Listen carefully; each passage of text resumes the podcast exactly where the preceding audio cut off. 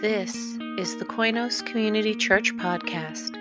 Subscribe so that you can join us regularly as we look to find ways to close the gap between who we are and who God longs for us to be.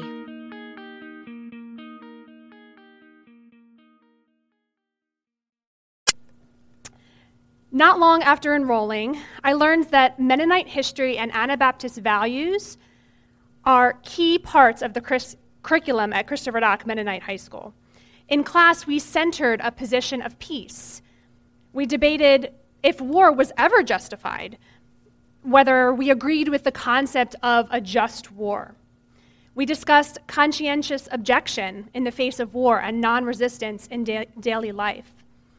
Chapel speakers spoke about what it meant for followers of Jesus to pursue peace and to love peace. Years later, when I interviewed for a position, uh, a teaching position at the same school, I was asked to explain my position on the war in Iraq as part of my interview process. As Andrew shared last week, Koinos Community Church is part of the Brethren in Christ denomination, which traces its roots in part to the Anabaptists.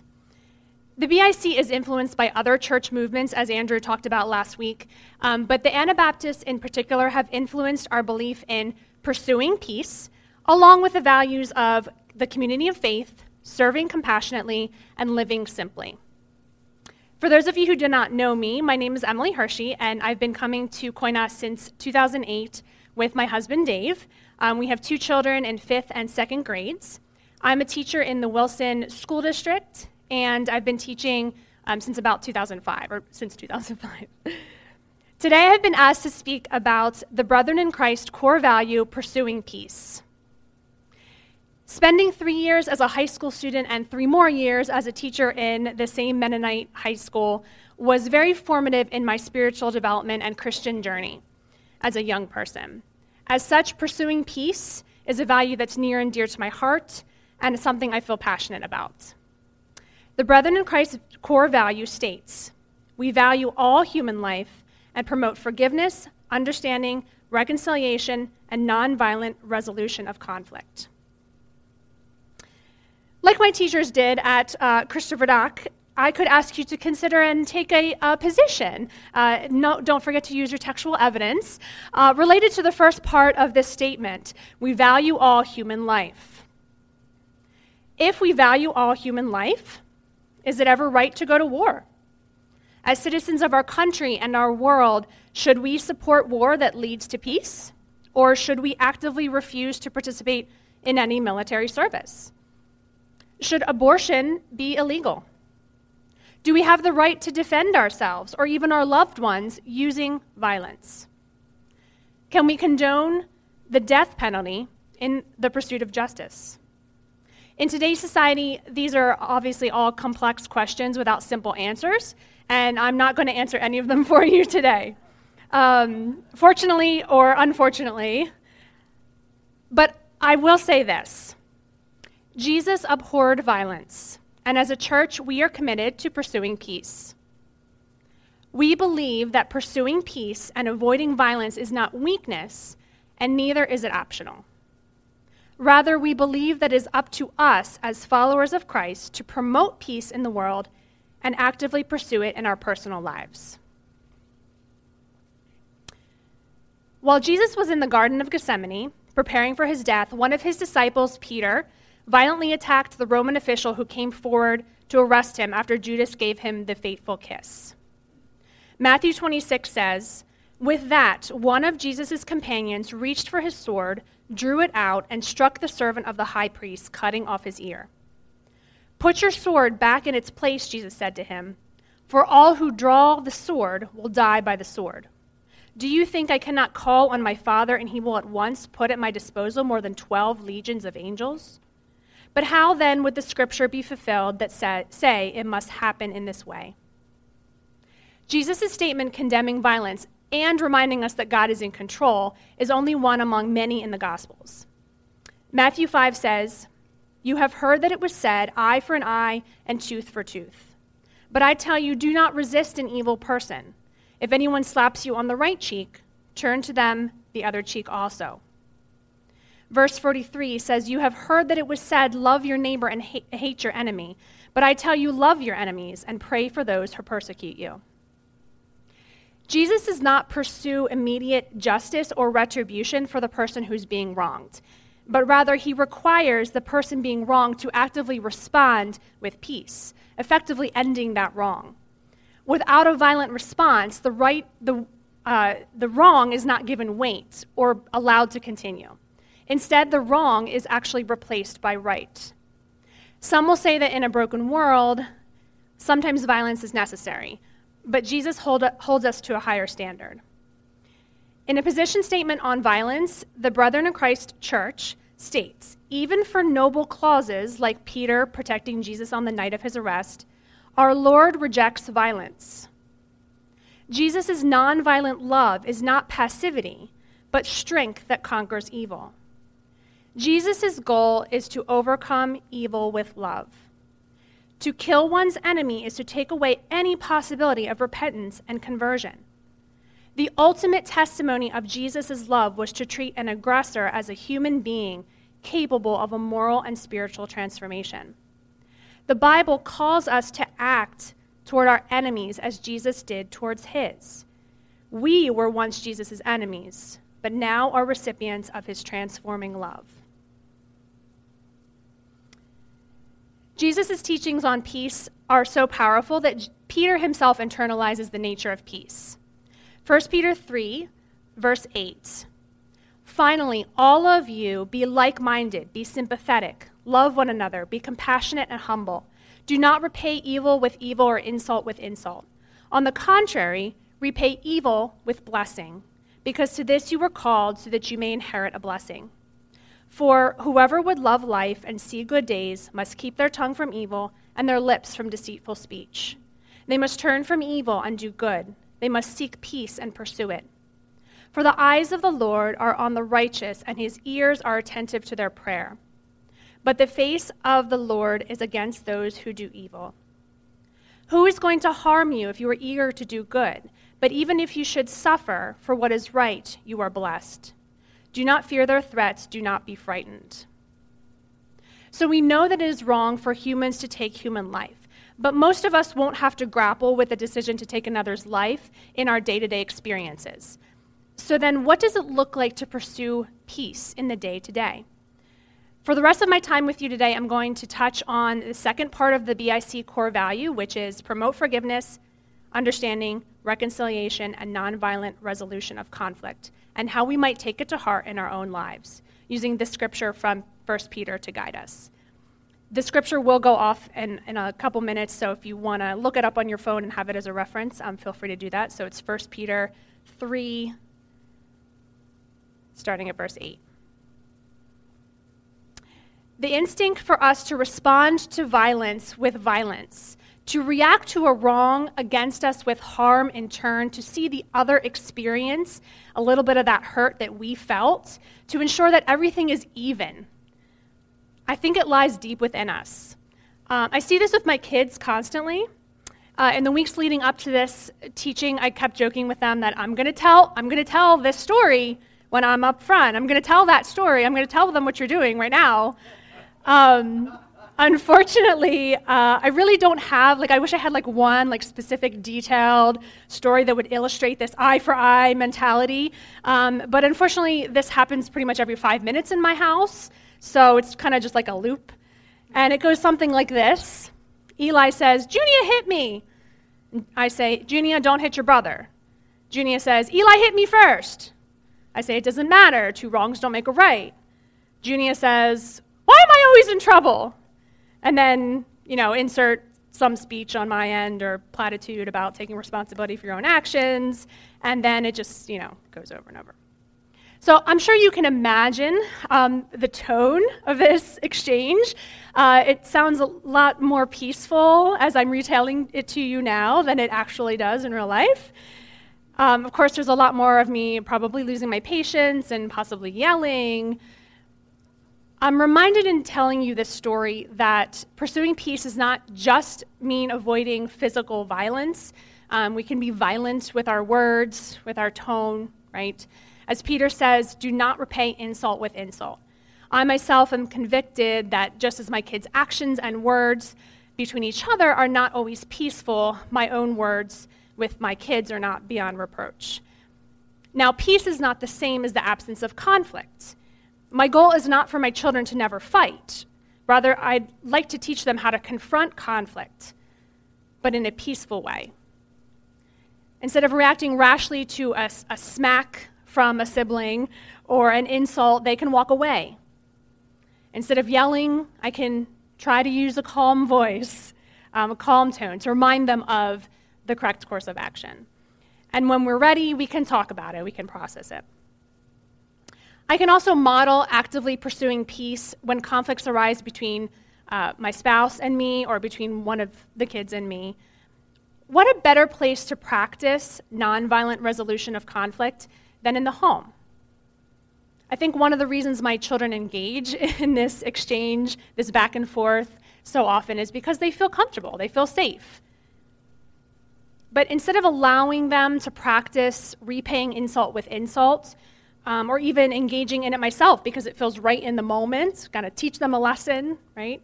Um, what if I made it a habit and help them make it a habit to repay insult with blessing? What if we all made an intentional effort in our own lives to actively pursue peace instead of retaliation? As a teacher, I also see this vengeful attitude um, play out time and time again between students, inside, in class and outside of class.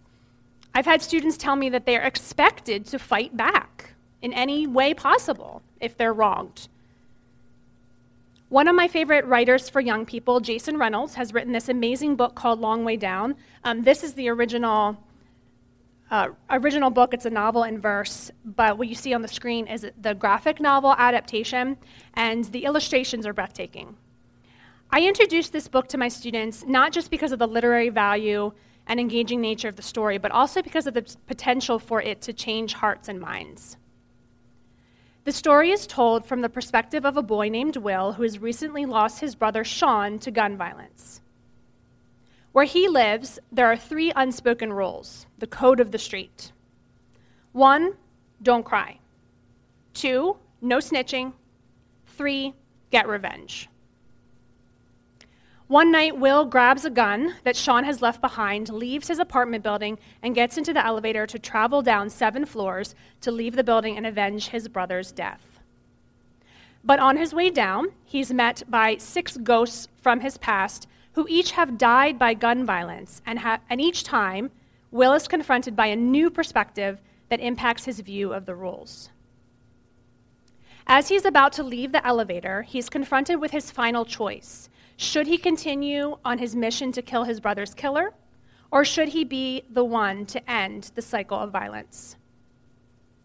Most of us could probably read this novel in a, in a few hours, but every time I read it, I learn something new. By encouraging students to engage with the story, relate to the characters, empathize with their plights, I hope to get my students talking about the effects of the cycle of violence and the impact that revenge has on individuals, families, and communities. Most of my students will not be faced with the tough choice that Will has to make in the story, but most of them will be faced with that choice to fight back and repay evil with evil or repay evil with blessing. Imagine what our schools would be like if students responded every time a classmate wronged them, if they responded with kindness what might be the ripple effect? In her book Wholehearted Faith, edited, edited and published posthumously after her untimely death, Rachel Held Evans talks about what it looks like to love our enemies. Again, this desire to see evil repaid with evil, to see those who have committed crimes get their just deserts, to see judgment play out in our lifetimes, this desire is so powerful, but it's not of Jesus. If you followed Rachel Held Evans while she was alive, you know that she was active on social media, speaking into popular culture and politics through a faith based lens. When Osama bin Laden was killed in 2011, people on both sides of the political divide rejoiced. In speaking of the world's reaction, Rachel Held Evans wrote in her book Fortunately, I had the rare restraint that day not to tweet immediately. When I finally did, here's what I wrote trying to keep in mind that how I respond to the death of my enemies says as much about me as it does about my enemies.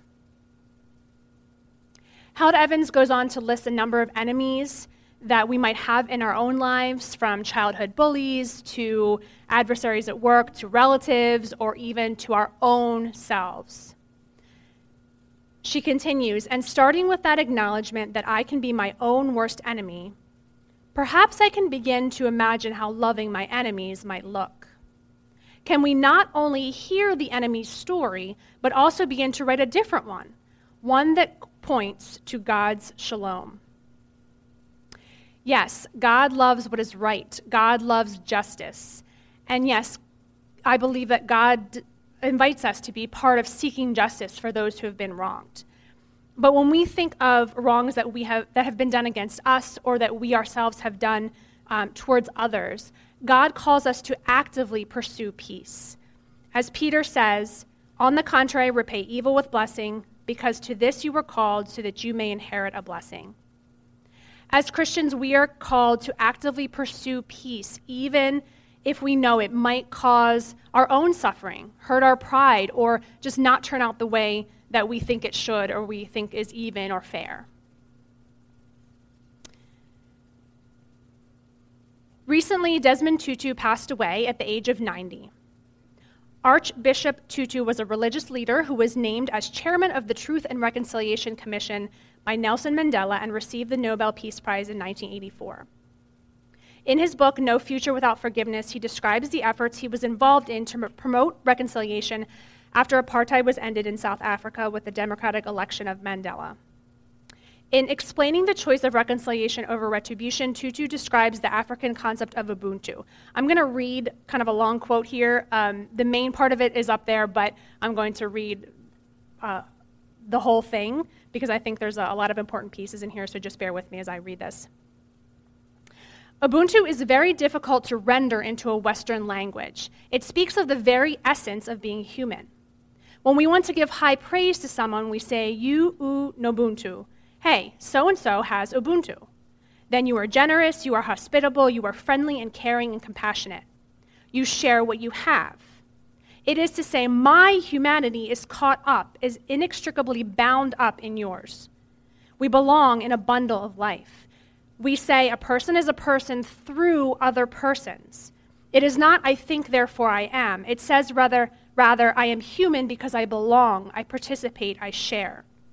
A person with Ubuntu is open and available to others, affirming of others, does not feel threatened that others are able and good, for he or she has a proper self assurance that comes from knowing that he or she belongs in a greater whole and is diminished when others are humiliated or diminished, when others are tortured or oppressed, or treated as if they were less than who they are. Harmony, friendliness, community are great goods. Social harmony is for us the summum bonum, the greater good.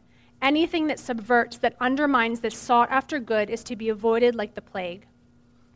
Anger, resentment, lust for revenge, even success through aggressive competitiveness are corrosive of this good. To forgive is not just to be altruistic, it is the best form of self interest. What dehumanizes you inexorably dehumanizes me. It gives people resilience, enabling them to survive and emerge still human despite all efforts to dehumanize them. Peter says to repay evil with blessing because to this you were called so that you may inherit a blessing. Responding to evil with blessing, to see others as fully human and treat them as such, this is blessing back to us. The acts of forgiveness and reconciliation result in a life and world that is blessed. They have a ripple effect that impacts all of us. So I wanted to conclude with one aspect of peace that's not explicitly talked about in the core value statement, and that is the sense of peace that we feel internally. When I asked friends and acquaintances on Facebook to finish the statement, peace is, these are some of the responses I received. I'll give you a moment to look at those.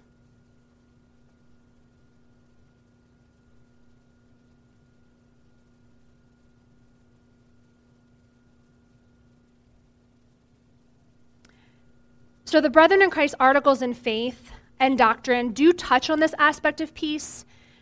Article 3 says we cannot find peace apart from a right relationship with God.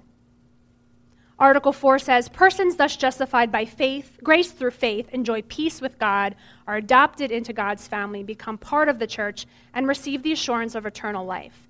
The Holy Spirit produces virtuous character, love, joy, peace, patience, kindness, goodness, faithfulness, gentleness, and self control.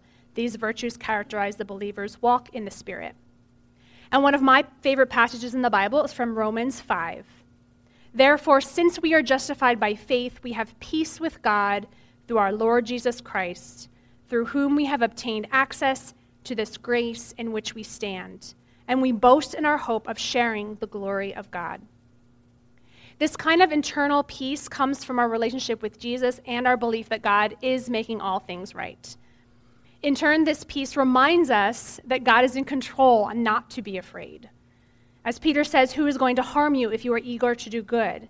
But even if you should suffer for what is right, you are blessed. Do not fear their threats, do not be frightened. Because of this peace that only God gives, we do not need to be afraid and lash out in violence. We do not need to seek revenge or attempt to take the law or justice into our own hands. Our role is to pursue peace in our world and in our lives and know that it is well with our souls. I'm going to leave you with a few lines from my, one of my favorite hymns. When peace like a river attendeth my way, when sorrows like sea billows roll, whatever my lot, thou hast taught me to say, It is well, it is well with my soul. Would you please pray with me? Dear God, thank you for sharing your word with us today. Jesus, may we actively pursue peace in our lives, forgiving those who harm us, repaying evil with blessing. Help us to strive for what is right and not be afraid, for you are with us. May we be a blessing to others and model the way of peace that Jesus modeled for us. In Jesus' name we pray. Amen. Thanks for listening to the Koinos podcast. If you like what you hear, like, subscribe, and share it. You can connect with us on Instagram and Facebook at KoinosCC and on YouTube at Koinos Community Church. Until next time, be well, do good, and love others.